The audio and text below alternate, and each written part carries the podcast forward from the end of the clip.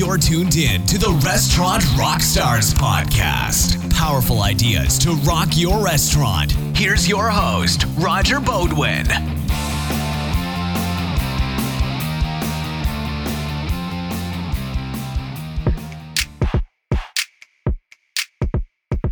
Welcome back, rock stars, to the Restaurant Rockstars podcast. This is Roger, and today we're talking cash saving tips. No matter how long you've been running your restaurant, you're always going to run a tight ship. You want to maximize sales while limiting expenses. It's just smart business. And think of all the things you can and will do with the extra cash. Let's start with trade. Whether you've just opened your restaurant or you've been open for years, you've got value to offer for pennies on the dollar. How's this so? Well, if you run a tight ship and your food costs are less than 30%, this means you can trade for your services at 30% of their value instead of 100%. How smart is that? You need lots of services in your restaurant printing, graphic design, landscaping, handyman and maintenance services, interior decor. Here's where to get creative. Think of everything you'll need and ask the supplier if they'll trade for the value. Even a partial trade works. Everyone likes to go out to eat, but some people really don't like to pay to go out to eat. A nice trade account at your restaurant is very appealing. Who doesn't like to feel important by simply signing the check and walking away? Ask. I learned a long time ago you don't ask, you don't get. So see what you can get of great value from your suppliers. Over the years, I asked for lots of prize items. I had a mug club with 850 members, and I always needed value added and prizes to give them. I also had a super important employee rewards and recognition program.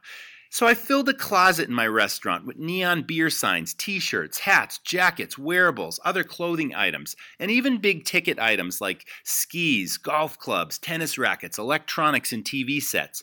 Where did all this stuff come from? My suppliers, of course, my food distributors, my beer, wine, and liquor suppliers. They all have these warehouses filled with stuff collecting dust. They're glad to get rid of it, and they're especially glad that you're buying from them. So ask.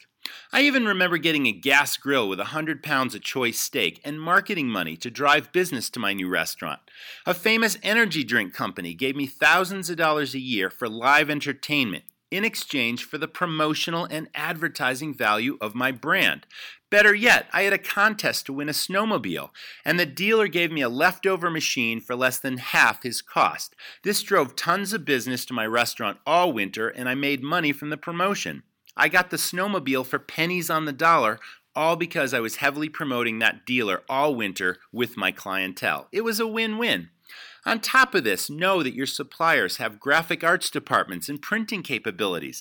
They can print your menus, your table tents, your posters, flyers for big events, even giant display banners to hang on your sign or building. I've gotten all these things over the years for free just because I asked, and you can too. Remember, you don't ask, you don't get. Shop suppliers. Many products and services you buy are a commodity, and you can get comparable quality from many suppliers. So, why not shop around to get the absolute best price on everything you buy? The only way to do this is to compare suppliers and prices, and if you like one in particular, Ask them to meet another's price for a comparable product or service. Don't forget to shop your food suppliers, payroll companies, credit card processing, landscapers, cleaning companies, trash removal services. The list goes on and on. This is time well spent. Why not buy decor? Why buy decor for your restaurant? When local artists want to sell their work. You can display it, sell it, and realize a portion of the sale. It's an easy way to decorate and make money at the same time. Same with floral arrangements. You can ask for flowers and vases and advertise that florist's business. Before the perishable flowers die in the shop, they'd be happy to give you some flowers that'll last a day or two. What else can you display and sell that adds to your ambiance, is on your brand strategy, and makes your money? Recycling. Don't forget this one. Your restaurant generates lots of empty bottles and cans, and obviously, many states, your restaurant has to pay the 5 cent deposit. Most restaurants forget this and they actually throw away the bottles and cans. I can't tell you how many restaurants I've seen do this. That's just lost money. Just about every area has local recyclers that buy back the bottles and cans for the 5 cent deposit. You know, my restaurant was so busy, I got back $700 plus every single month. And the recycler picked up at my restaurant. Raising prices is just super smart and super important. Know that your cost of goods and the cost of doing business is constantly rising, especially in an up economy. You've got to keep up to preserve your profits. So don't be afraid to strategically raise prices as long as your perceived value offering remains high and you're giving value and fun to your customer. Also, don't forget to routinely shop your competitors to see what they're charging for similar products, both food and drink. Just smart. Let's talk free refills. I think the chain restaurants have an unfair advantage in this country over independent restaurants. Simple economies of scale and massive buying power. You have to ask yourself if your customer absolutely expects free refills from your independent restaurant or if you can charge for each soda or coffee based on other fun and amenities you provide.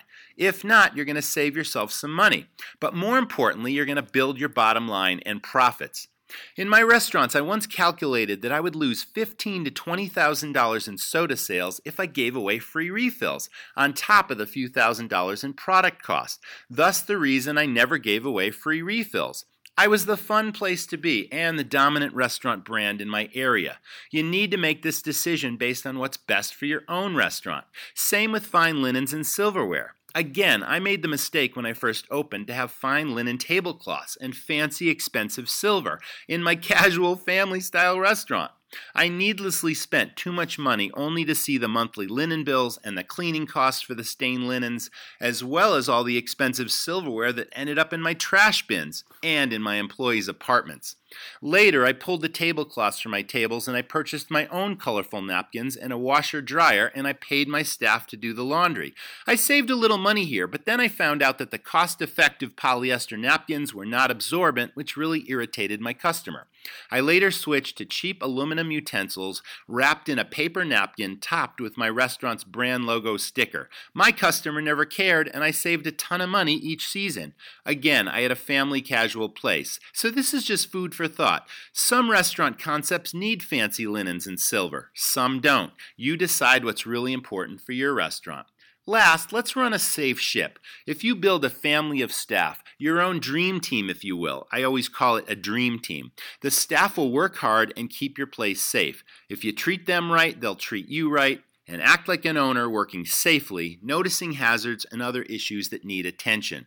All this saves you money in workers' comp and insurance rates that rise from claims. So do yourself a favor, care about the details and your people, run a safe and tight ship. Another win win. Thanks for listening. Hey there, rock stars. So the concept is pretty simple. The cash is either in your pocket or in theirs. So think about how you can trade for services that would normally cost you 100% on the dollar, but now you're paying pennies on the dollar because you have value and you ask.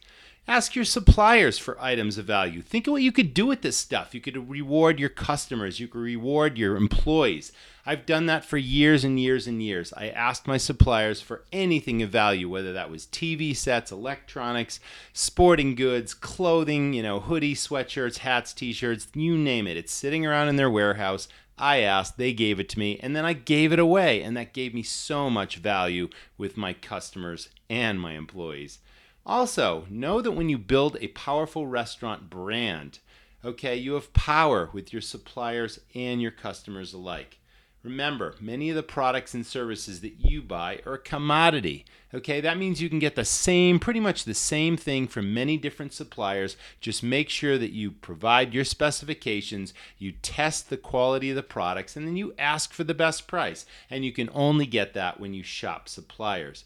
I also used to make it a routine to visit my competitors. I would dine out in their restaurants and I would check out their menus, their menu pricing, their marketing, the ambiance of the restaurant, the way they trained their staff, if they trained their staff, how the staff approached the table, the service levels they provided, and on and on. I can't tell you how much I learned and the ideas that I gleaned over the years from competitors and other restaurants alike, even if they were 100 miles away. So shop other restaurants. You can learn so much. And then lastly, don't forget to raise your prices just to maintain margins, provided you're constantly adding value and providing great service. Just smart business. Thanks for listening. Thanks. We'll see you in episode number 83.